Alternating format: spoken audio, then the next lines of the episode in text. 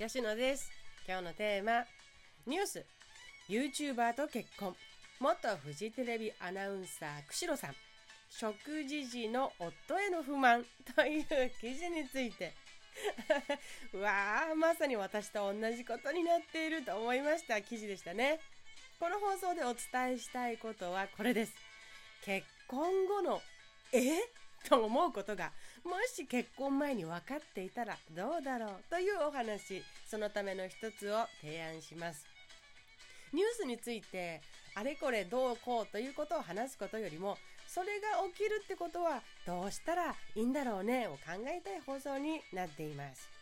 YouTuber と結婚元フジテレビアナウンサーが夫に対してずっとコメントをチェックしているという食事時の不満。それがライブドアニュースに上がっておりました。賛否コメントには賛否あると。記事によりますとね自宅では夫が夕飯時にちょうど動画をアップロードする時間で炎上対策でずっとコメントとかをチェックしてるんですよと苦言。MC の山里亮太さんに仕事じゃないですかと指摘される目白アナは仕事半分だとしてもやっぱり作ってるご飯に向き合ってくれないのは嫌なんですと訴え下手したら動画を見るじゃなくて撮ってますからねと明かしていました。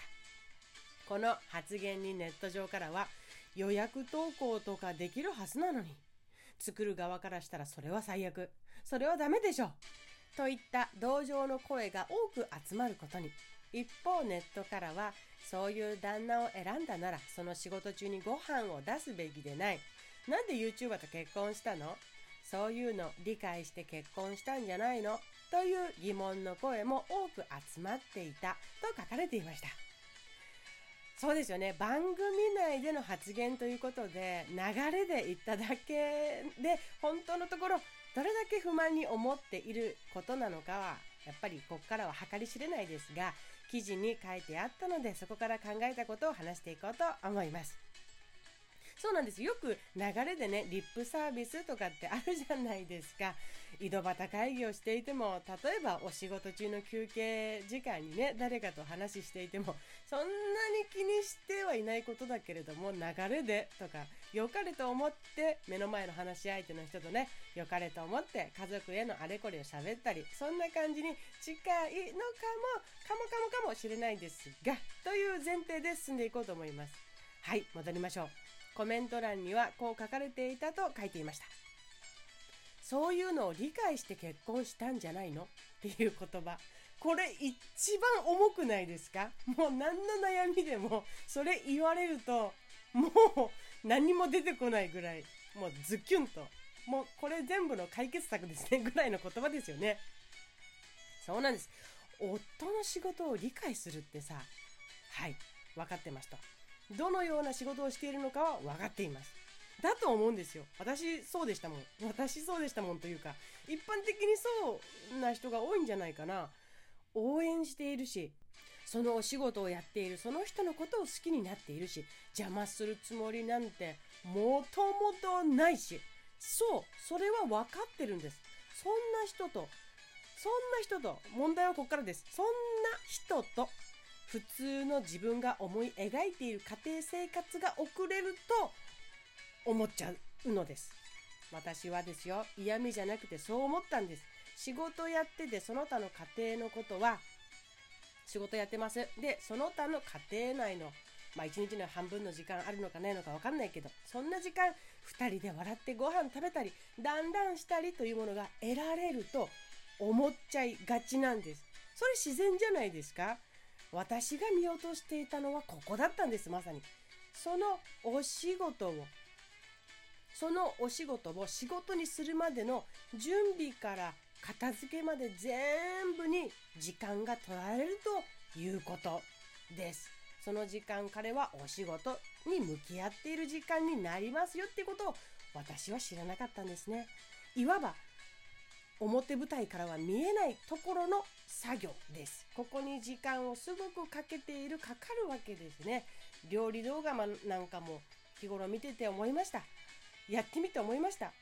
切って炒めて合わせてえー、混ぜておいた調味料を混ぜれば終わり5分って書いてあるけど 実際やると準備から調味料はかりから一つ一つ入れて炒めてってそれも時間がかかる作って片付けああ水切りかごいっぱいで棚に戻そう。シンクも片付けてって。45分以上かかっとるやないかってびっくりするわけですよ。料理動画の話でちょっと話は脱線しましたがアスリートの方は特に顕著だと思います。たった10秒で決着がつくような 100m 競技だとしても野球でも1試合のための445回の登板だったとしてもそこに体調を万全に合わせて動けるように調整しているのですよね。何も準備なしにマウンドに立てるわけなんてないじゃないですか。そのための努力って何時間も何年もかけているわけで食事や情報収集メンタルトレーニングなどの工程も毎日やることがあればもはやうちでは寝るくらいしかない方もいるでしょう。突き抜けて才能を開花させている方などは一日の大半の時間を自分の勝負のために使う時間になっていることが多いです。どんな業界でどんなお仕事だったとしても自分の勝負の場だと情熱と責任感を持ってメラメラしている方などは共通してその傾向が強いとその傾向があると思います。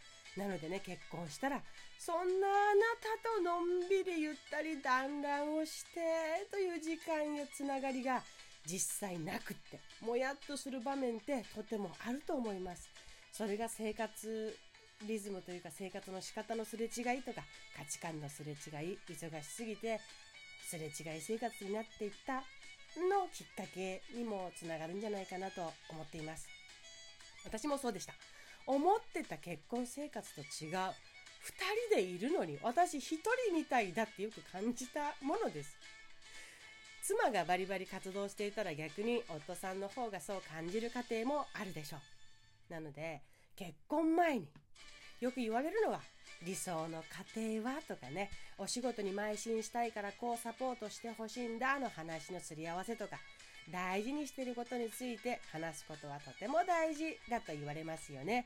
何のお仕事でどんな活躍をしているのかを知っていたとしても裏でどのくらい何をどうしてほしいのかとか何よりも優先順位が高いのはこれなんだよねとかえっとね、食事しながら情報を収集したりするくらい食事はあんまり優先順位僕にとっては低いんだよねとか見えないところでのものを言葉にしてすり合わせていくことが大事だと私も思います。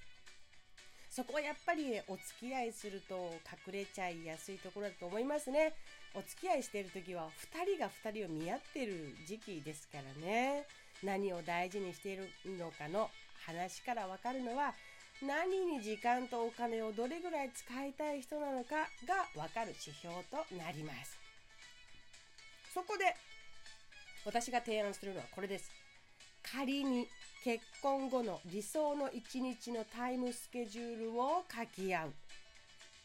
円があってね。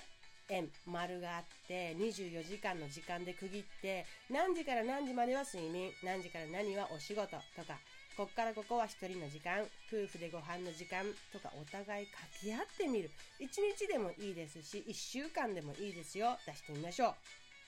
そこで同じくらい時間の、同じくらいの時間の使い方だなとかさ、あれ？夕ご飯って結構早めを想像してるんだなとかさ、え？二人でいられる時間って一日の中で賞味1時間もないの？とか、実際を想定して出したものを見るとね、いろんな発見があると思うんです。仮ではあるんだけれど一緒に生活していくとしての時間の使い方を見えるようにして出すと起こりそうな2人のすれ違いや課題も見えてくるでしょう。スルーできるところもあればえ嫌だここはどうにかしたいよって思うところも出てくるはず。そんな場合はどうしようかと。なりますよね。そしたらじゃあ週に1回はお休みを一緒にするとかっていう風に相手から来るかもしれないし。いやいやそうじゃなくって半年に1回の小旅行があれば満足かなとかっていう返しにもなるかもしれない。それは人それぞれです。大事なのはこうなるはずと思っているものが全然得られないとどうしていいのかが分からず今後もこうなるのずっとと不安でイライラが募ったりすることですからね。そこをどうにかしましょうっていうことです。前もって分かっていれば乗り越えるハードルの高さを低く設定できるのかもしれません。今日のまとめ。活躍していたり成功していたりする人ほど人には見えないところで多くの時間を使っているもの。実際にどんな一日の時間の使い方が理想なのか書いてお互い見せ合ってみましょう。違いも共有できると安心に変わります。何がどう違う？どのくらい違う？これを共有し合えていると大きなすれ違いから来る、えー、もうこの人とは無理分からんけどもう無理よ。になることは起こりにくくなるのではないかと思います。今日はこんな感じ。ではまた。